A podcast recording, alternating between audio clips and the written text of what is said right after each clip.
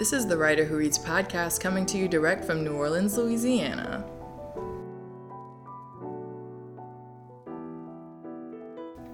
Hi, Hello, this is Kate Austin, the writer who doesn't read enough, and this is Trapper Kenshin, the writer who doesn't write enough. and you are now experiencing episode 9. Bum, ba-da-dum, bum, bum, ba-da-dum, bum, bum, ba-da-dum, bum, bam. Thank you.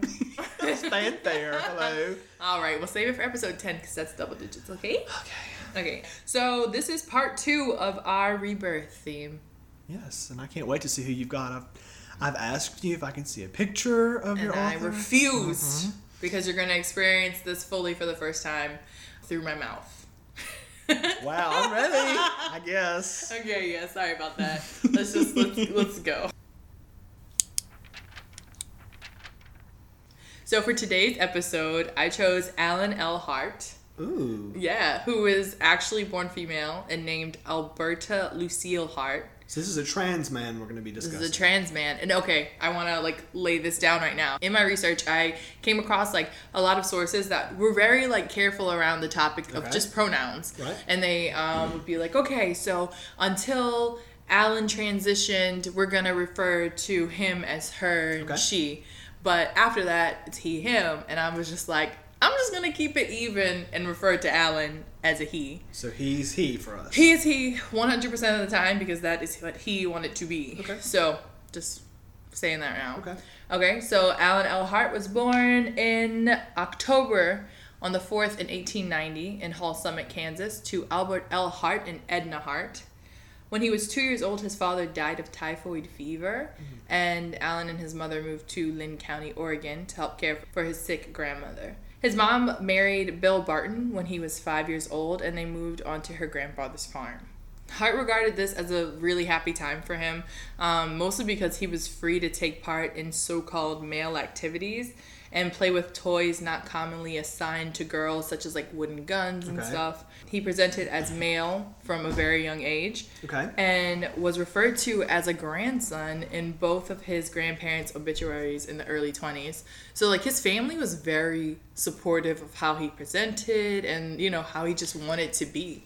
Do we know anything about like any evidence to aside from the obituaries that like his mother was especially No, out of everyone, it seemed like she might have been the one who had the most of an issue with it. She thought of it as silly, but she still let him exist as he wanted to be. Well, that's what I was. Kind of, this might be better suited for the discussion later. The Uh-huh. next question, so never mind. No, just do it. I was gonna say uh, at the time, nineteen In the 1920s. twenties and stuff. Yeah.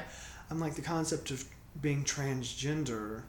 I imagine it would be pretty foreign. So Yeah. did they kind of view this as like Was it even a term? right? Or I'm thinking like he he was referred to as a grandson in the obituaries, but were they kind of like Were humoring humoring. him? Yeah, yeah, yeah. wondering. I don't know. I don't know. Does like it matter as long as they were treating him with it respect? seems like they might not have uh, minded as much. Okay. And I don't know. In my mind, like I know it's not the Wild West in the 20s, but maybe in Oregon on a farm, they're like, okay. what? What does it matter? less strin- strident and like tough than Yeah, if you were yeah Exactly. see. Like we're living on a farm, and if you want to throw some hay around, that's cool because we need that. I I don't know. I don't. I'm, I'm assuming things. I don't know what this was going on inside of this family, but Okay. So, Hart wasn't forced to present as female until the family relocated to Albany, Oregon in 1902, um, where he had to present femininely in order to attend school. So, while he was there, he had to wear dresses and everything, Okay. but during school breaks and whenever he could, he would present as male. While attending school, Hart wrote and published under various pseudonyms, including Robert Allen Bamford Jr., which I found really funny That's a why would you choose? his father's name is Alan, Yeah. but he's like, yeah, Robert Jr. like, why'd you put Like, Junior why in you there? do the junior? Yeah. it's like, look, this is official. Oh, okay. I'm a junior. I don't know. He also went by ALH, which is just his initials, Okay. and A Hart, which is you know gender nonconforming. Simple. They're all pretty masculine names, though. He was encouraged to write from a woman's perspective, which I don't really know what that means, but I would assume do. at that time they wanted him to write about domestic tasks and concerns that might stereotypically be associated with cisgendered women of the time. Okay. Hart then attended Albany College, which is now Lewis and Clark College, until he and his partner and classmate Eva Cushman transferred to Stanford University for one brief year. Partner as in romantic? Romantic partner. What was her name? Eva Kushner? Eva Cushman. Cushman. Okay. Yes. Before returning and graduating from Albany College in 1912. So they were there, they left for one year, and then they came back. Man. Yeah, they must have hated Stanford. Hart then attended the University of Oregon, where he earned a medical degree in 1917 As Albert or as Alberta? as Alberta. 19, what year was this? 1917. Whoa. I know, that's so- really cool. Just to be, I mean, Yeah, he, like Dr. Quinn, medicine. woman, yeah, so- exactly. But after this, this is where things get a little bit difficult because Hart did receive that degree with the name Alberta on it, Oh, I didn't think of but that. But wanted to go out in the world and present as masculine. Right. So you can't say my name is Alan, but here's my certification. I'm Alberta. You know? You think, ma- well, do you think maybe you could have said, like, oh, my name's Albert, and they accidentally put an A on it? They'd be like, "Can you go get this fixed then?" Because your degree oh, my God. is yeah. So I'm guessing Hart was forced to continue presenting femininely throughout his school career because his, you know, Right. his name was Alberta on his degree. So that made it very difficult to use his male name in the future, given his credentials were tied to his female name. For some time, he presented as a woman and worked in Philadelphia at a Red Cross hospital. It wasn't for a long time at all. At 27, though, this is a big year for Hart. He met Dr. Joshua Allen Gilbert at the University of Oregon and requested a hysterectomy. He was 27 at the time. 27. Yeah. Wow. Yeah. So even though sex reassignment surgeries were being performed overseas, I know in Germany they had a, they've been doing a lot of like experimentation with it. Mm-hmm. Um, this was the first documented sex reassignment surgery in the United States. How old was he at the I mean, I know he's 27. What year was that? 1917 still. Still 1917? Yeah.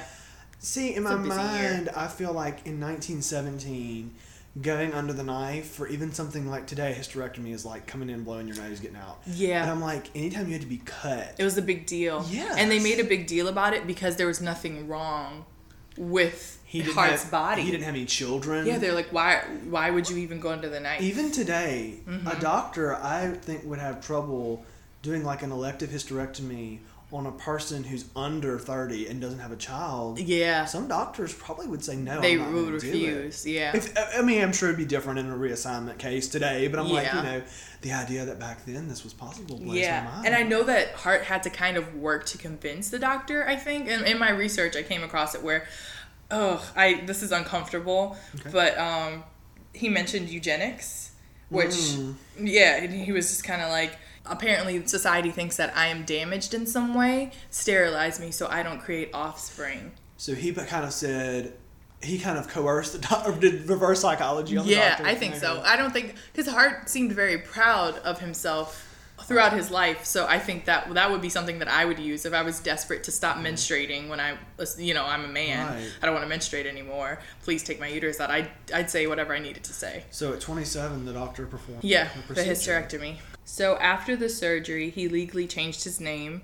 I don't know how that factored in with the medical degree, but maybe he had enough experience at that time. In 1918, following this huge transformation that had to feel like super freeing for mm-hmm. him, he relocated to San Francisco where he interned at a hospital where a former classmate ended up recognizing him Oh goodness. and went to like the local paper because they were a jerk. Are you kidding? Yeah, and was like, this person is trans, and yeah, you're outed. Yeah. So the attention that he got was just overwhelming and terrible, and he eventually moved that same year in 1918. So, like, just imagine everything that happened. 1917, you graduate, you have your medical degree, you get a sex reassignment surgery, you start a new job in a different city, then he's moving again. So that was like a terrible couple of years. So he moved to Gardiner, Oregon, after marrying his first wife, Inez Stark, So okay, he was a playa. well. I was gonna say like he was. Uh, I'm I my mind. I'm having trouble wrapping my mind around all, the, all this because I know how hard it is in to like today Yeah. for a person to like say get a their sex change on a driver's license. Yes. You know what I mean? Yes. So this is like Huge. in like 1918 or 19 whatever. he legally married, Married. Inez Stark. But it was because he had the hysterectomy that I think the government was like. Do you think that after that, it was just kind of like he was able to say, "Oh, my name is Alan, and I'm a man," and nobody was like, "Okay, take down your pants and let me," you know what I mean? Yeah, Maybe. exactly. And I- back then, I don't think there was as much document. I'm really. This is incredible. I think the fact that there wasn't a lot of documentation or, you know, people, the rules weren't set in stone or whatever, Yes. that this might have been a little bit easier. and I'm guessing there wasn't any form of hormone therapy going on. Not yet, no. I, I know at some point, I don't know if it was experimentation, but sometimes when they took out the the uterus, they would Mm-hmm. try and put like testosterone, like natural, like donor testosterone in some form in their body. testes? Yeah, I sound really stupid right now because I don't know, like some kind of like tissue that they tried to put to like help encourage Okay. like testosterone in the body. But synthetic testosterone was not available at this time. Okay. But we'll get to that later. He seemed very proud of his professional achievements in transition, quoted in a local newspaper saying he was happier since I made the change than I ever have been in my life, and I will continue this way as long as I live. I have never concealed anything regarding my change to men's clothing. I came home to show my friends that I am ashamed of nothing. And I found this really interesting because he was like, I'm not ashamed of every anything. Yet he moved when he was outed again by another former classmate. So But he just was very.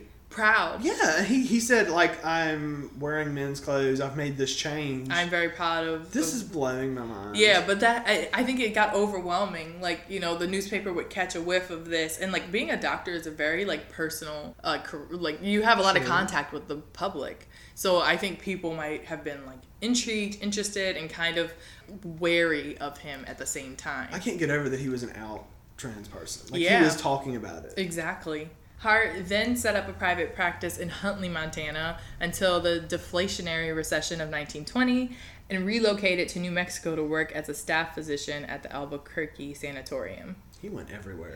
Literally, and he's not even he's not even getting started. This is the crazy part. and that's funny that you bring that up because in 1923, Hart's wife left him due to issues related to finances, the constant relocations, and ultimately like all the secrecy that surrounded them.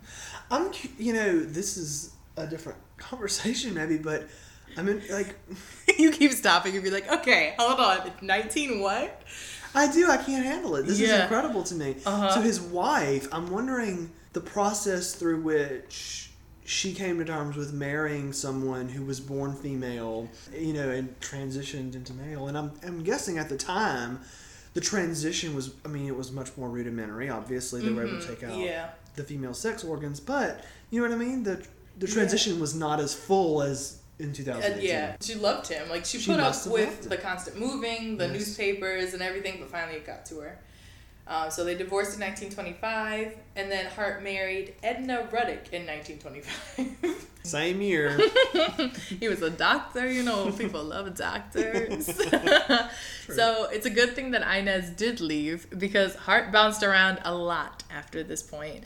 In 1925, he went to the Trudeau School of Tuberculosis in New York. He worked as a clinician at the Rockford Sanatorium in Illinois for two years. Then in 1928, he obtained a master's degree in radiology from the University of Pennsylvania.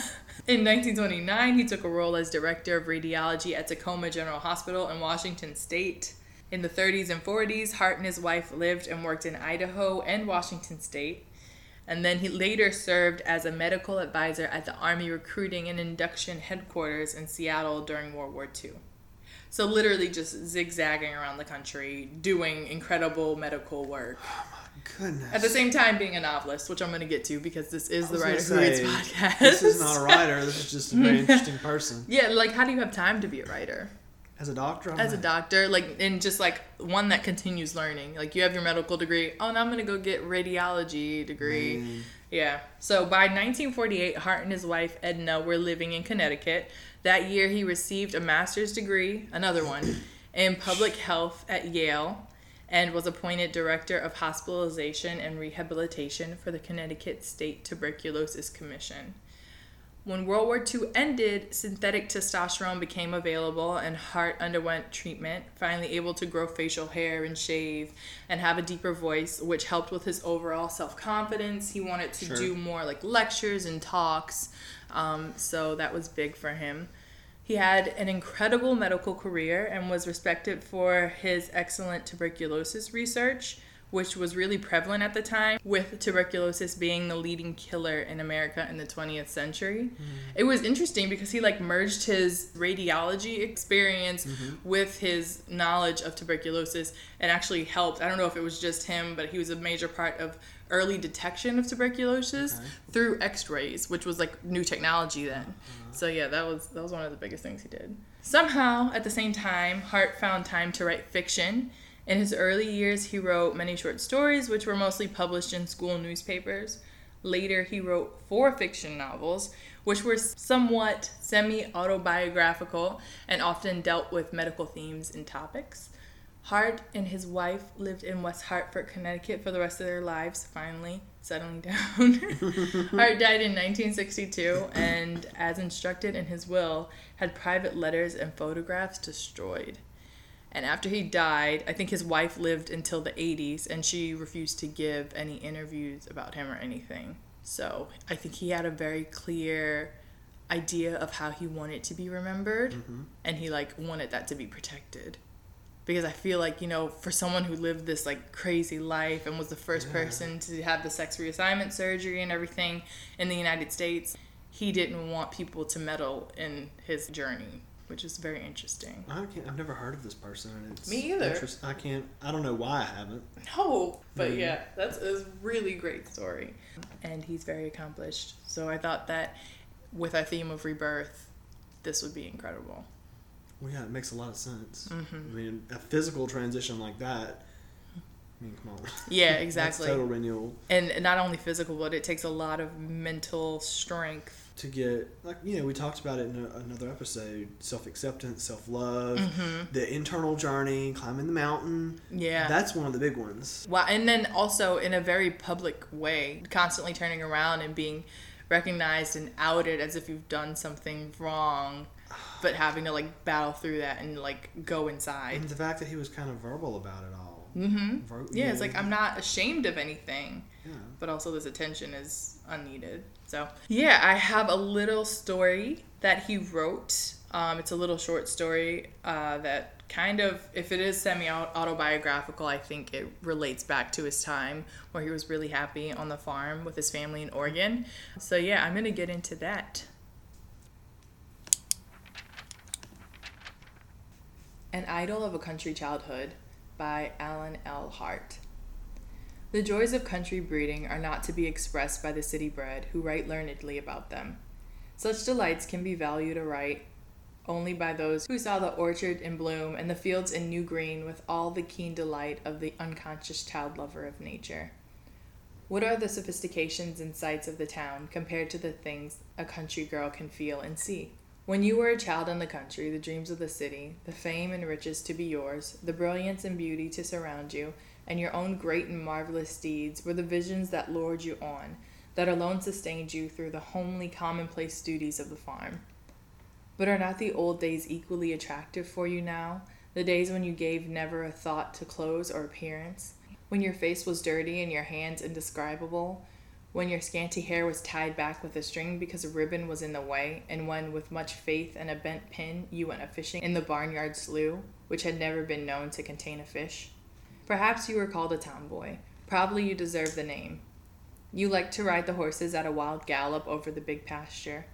You were entranced when grandfather made you a little wooden gun and began straightway in the backyard to enact the Civil War and other dreadful scenes of carnage. You passed whole hours of delight in the tool room, making all sorts of things that never would go.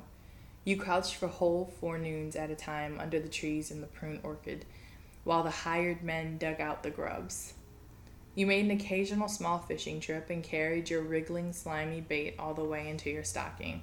You saved up all your money for a long time, raised a pig by your own endeavors, and with your purchase price and your little hoard, you went to town and bought a red express wagon, a package of nice long slate pencils, a pencil box, and finally a blue soldier's cap.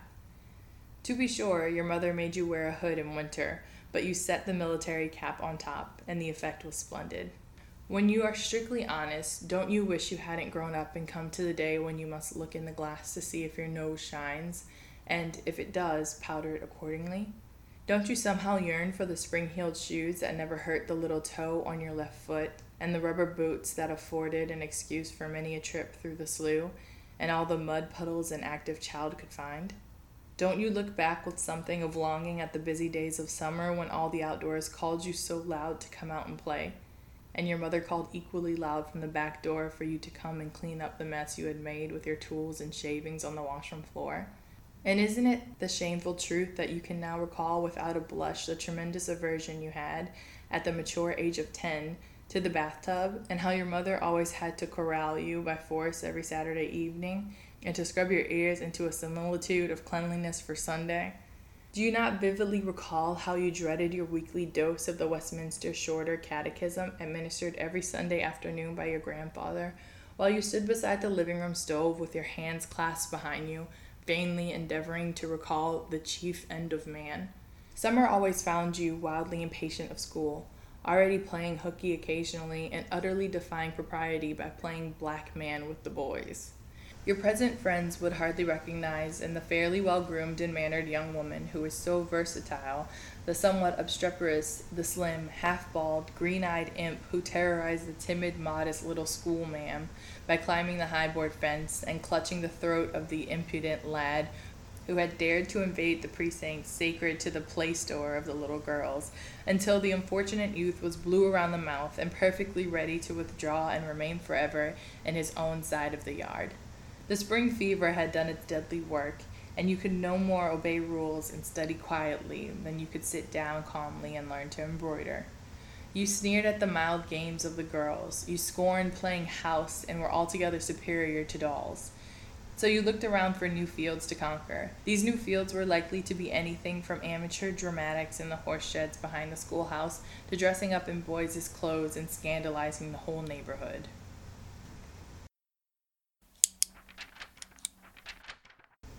So that was An Idyll of a Country Childhood by Alan L. Hart. It sounded very idyllic. Oh, really? It did. It sounded very mischievous to me. I kept envisioning movie and TV versions of Anne of Green Gables.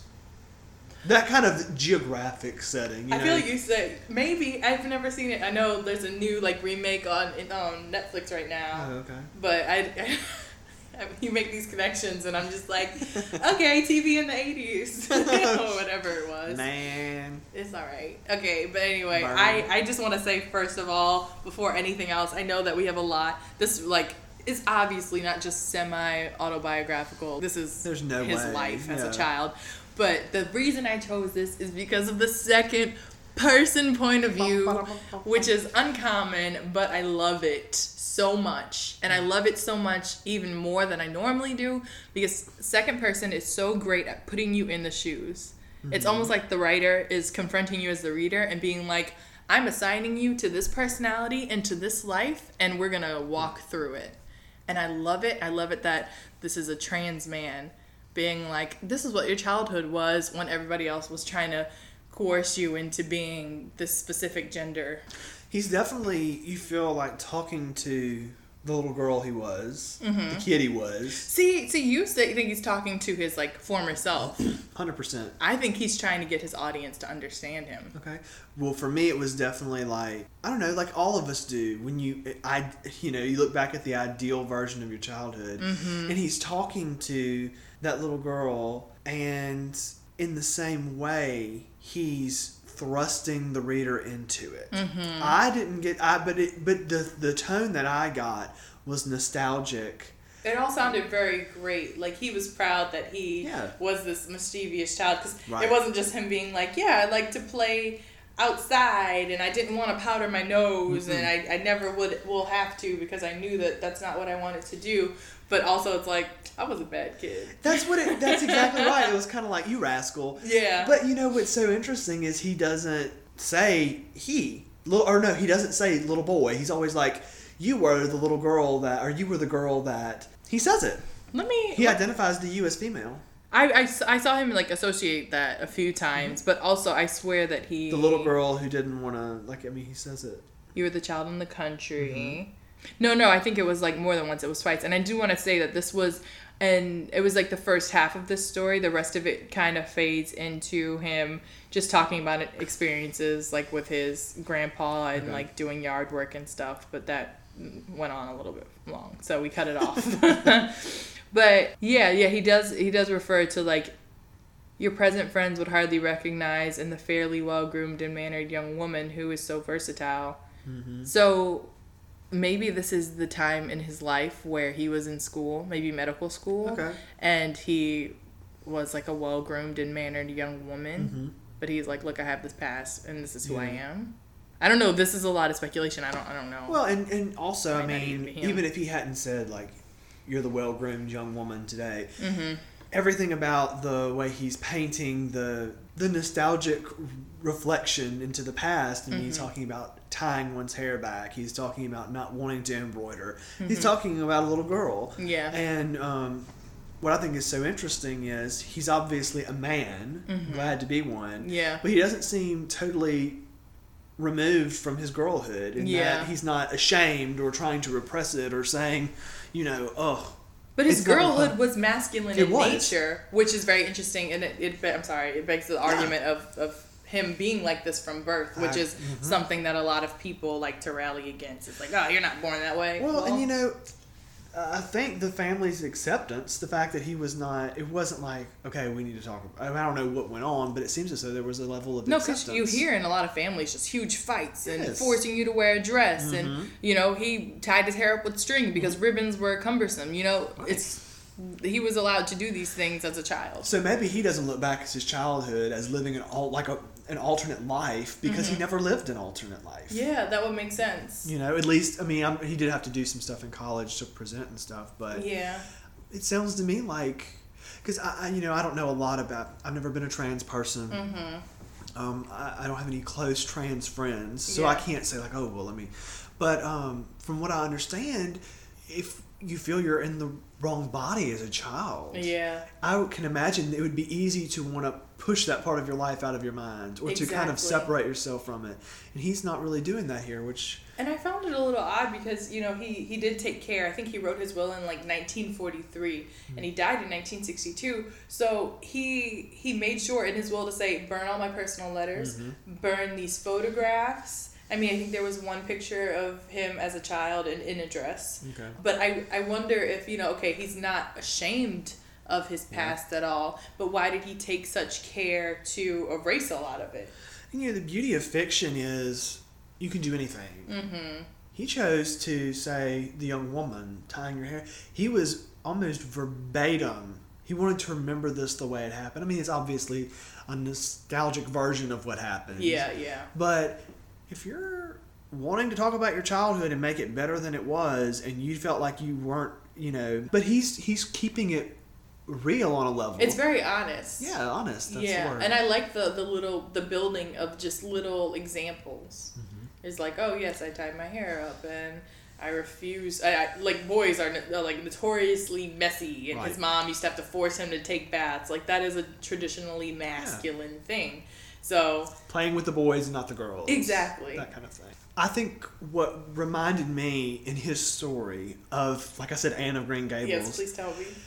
There's such a level of innocence, but not just innocence, but like powerful connection to Uh-huh. geography and to space, and so, and it's wholesome. It's the same kind of vibe you get with the Laura Ingalls Wilder books. Yeah, you're right. It's a wild childhood. I love that. I love the fact that I don't know. It's almost tra- being trans is almost a taboo subject, Mhm. and and he's bringing this like I had this innocent childhood that was fun and rambunctious, Yes. and this is my story, and it's innocent. I like that. I like that a lot. Yeah, there's not a. It's not a story about somebody. I mean, he's obviously pointing out that as a kid I was different. I earned the name, the nickname Tomboy, and all this. But he's not saying. He's basically laying it out as I was a kid, and it Mhm. was so much fun to be a kid. Yeah, yeah. You know, That's and I true. love that. Sometimes for me, when I look back, I mean, there's a period of my childhood where I'm like, yes, it was ideal, and I could totally paint a vivid, Mhm. happy picture of it. But you get to a point where you're like, okay, remember whenever things started? you know? remember when that bully pushed me? Uh, like I don't want to remember Yeah. being a kid anymore. This is really awesome. And, and and that's why it reminded me of, of Anne of Green Gables because there's there's a purity that flows forth from the phrasing and gets into the back of your head and pushes forward everything good about your own childhood to the fore. And so what you're saying are like these fast light flickering green and blue images Yeah, he has these very long. If you read it, there are these very long sentences where he crams a lot in. There's like a lot of em dashes in there where you know he's just layering and layering, and each one is like this complete, rich sentence full of one instance, Mm-hmm. and then right on the heels of that you have another one. So it's just bringing them out and stacking them on top of each other, like you were saying, Yeah. and it just it gives you this impression of just this richness, Yeah. yet in this simple. It has to be a small town uh, that he was living in. Mhm. It's like he still found happiness. I do want to say though that there's a little bit of I don't know an undertone. Maybe this is just me imposing this on it because I don't think anything changed in the language. But then he was like, "Oh, your current friends now wouldn't see this in this young woman." And you're going from being like, "Oh, I was born this way, and I, you know, very masculine, and I loved all of this, and now I'm this." I can see which isn't true isn't my true nature but you know you never would have guessed and it's almost like like ha I can sad. see what you're saying with that. For me, I I heard it and interpreted that as we all grow up, mm-hmm. and even if we're still the little rambunctious kid on the inside, we have to yeah we have to function. but as we know that like shuts down like crumbles apart later and, Oh, and sure. he's like i'm gonna live my Sure. true life i'm gonna be reborn and get this hysterectomy And that's where the semi autobiographical has to come in with this because he's writing this. mm-hmm. And when it was published or when it was first put out there, people probably would not have known his story the way we do, and so they would have, uh, he- and he would have had to bear that in mind. yeah So, um, the story wasn't complete even at this time right? I mean, authorial intent's not important, but I'm thinking. Just if we didn't know the backstory, it would be a very interesting story about a woman who had a very raucous and invigorating childhood. And now she's like, and now I think that child lives within me, but I am a very prim person now. yeah And nobody would believe, look, Look she was wild. Yeah But beyond that, I think you're right. I think there's probably a level of, I was once really myself, and now I'm having to. you you would never judge it Yeah. and yeah i think i see the sadness in that statement because of that but if i read this and i hadn't known anything about him and his story it would be this really fun read where i was like Mm-hmm. oh this is a trans man and then i'd be like oh wait no he's saying that he is this well groomed woman now Right. you know which is i don't know i don't know how i feel about it if i hadn't known about And, him may, and you know, maybe if we hadn't known about the backstory, it still would be sad because you're. I think it tells a little. bit He's talking a little bit about how part of you fades into the background when you as you age, Mhm. and it's because when you're a child you're uninhibited yeah and nothing's expected of you. It's interesting though because you know when you're a boy child you're uninhibited, Okay. but they, he made being a girl child Yeah. sound very There you go. progressive. Yeah. Yeah, so there's that. that. there's that balance going on there. Just the idea of having to check and see if my nose is shiny to powder it a little Mm-hmm. bit. Like, that sounds. Ugh. I mean I I check if my nose is shiny, but it would be, be great if I didn't care. I don't check. I um, we have so many conversations in this day and age about not just gender, but gender roles and, and sexuality, and these are very, you know, prescient topics. So it, this is a great story when we're talking about how do you make your child feel comfortable expressing herself mm-hmm.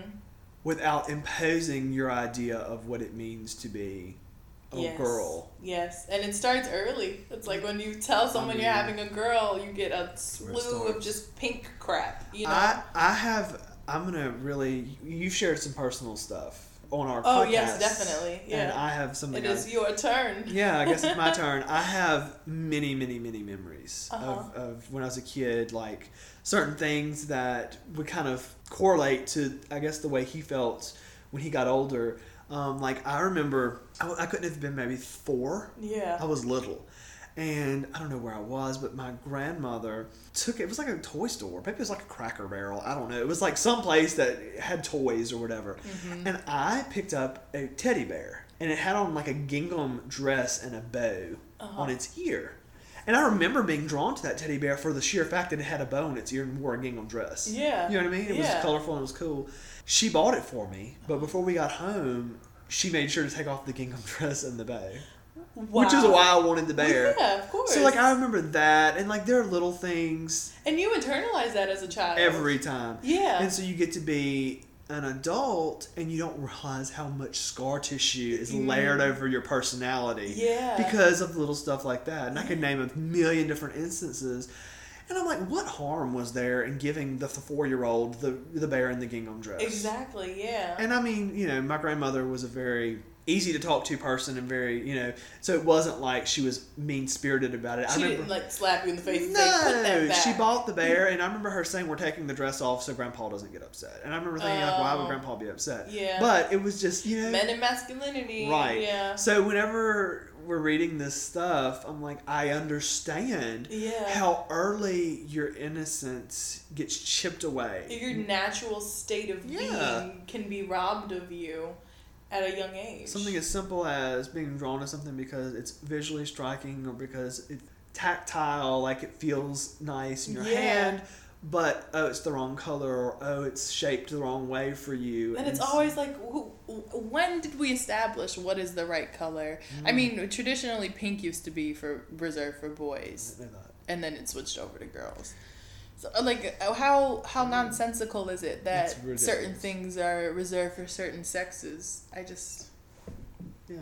I don't get it. So yeah, that was I mean, a good example. Thank you. I'm just it made me think of that because who knows? I mean, who knows how different any of us would be Mm-hmm. if we were allowed to say that's what I like, Yeah. and nobody was if there was nobody to say uh or um wait hold on or wrong. Or not even to say anything verbally, exactly. Just to take the dress off.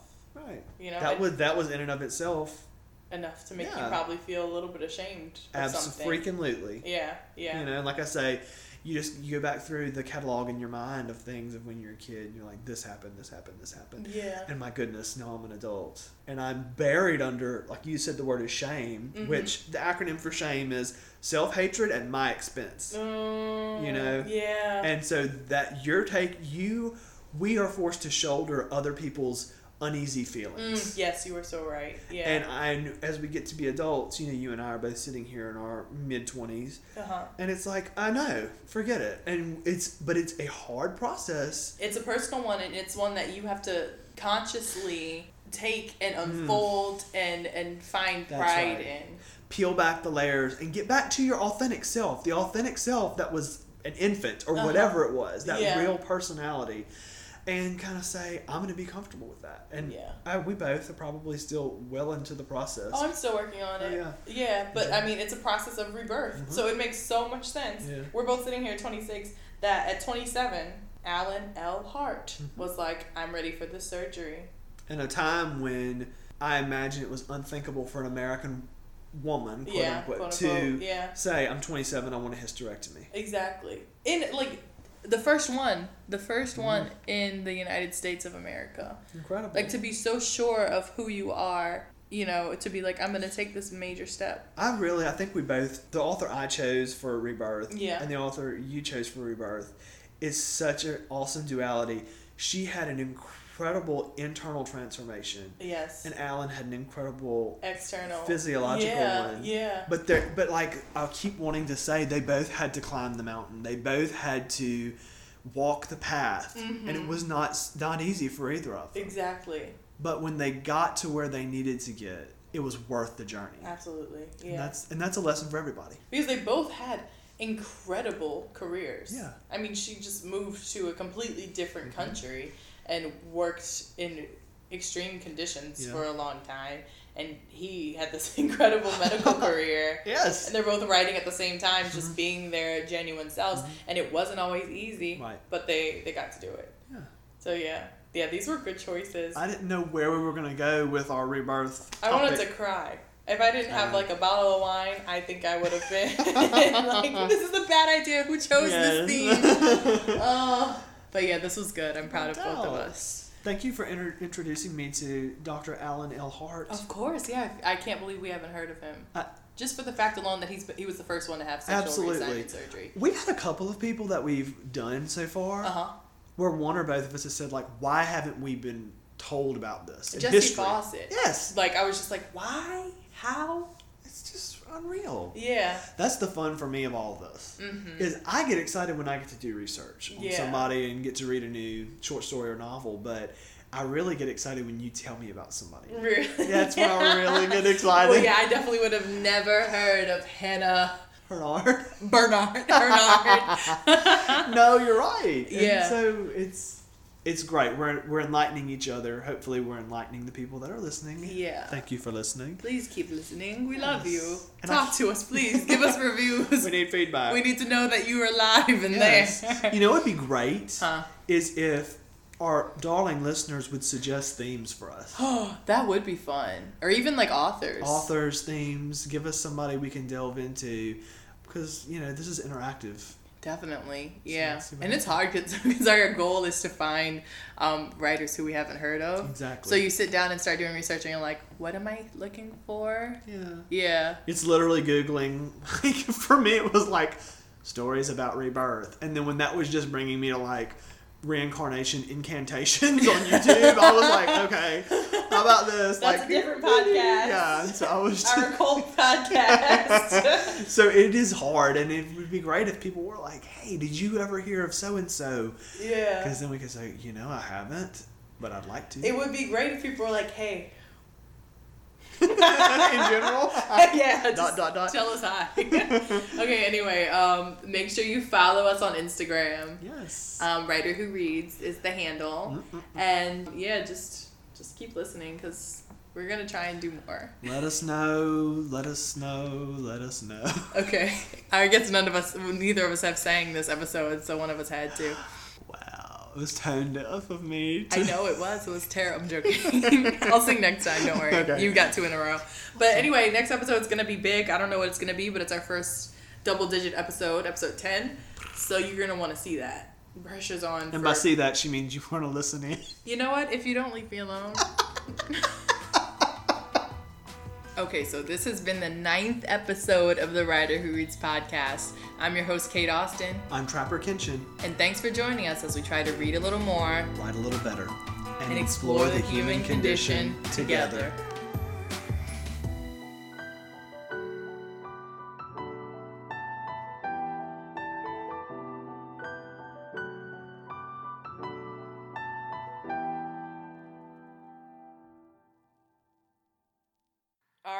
Heather.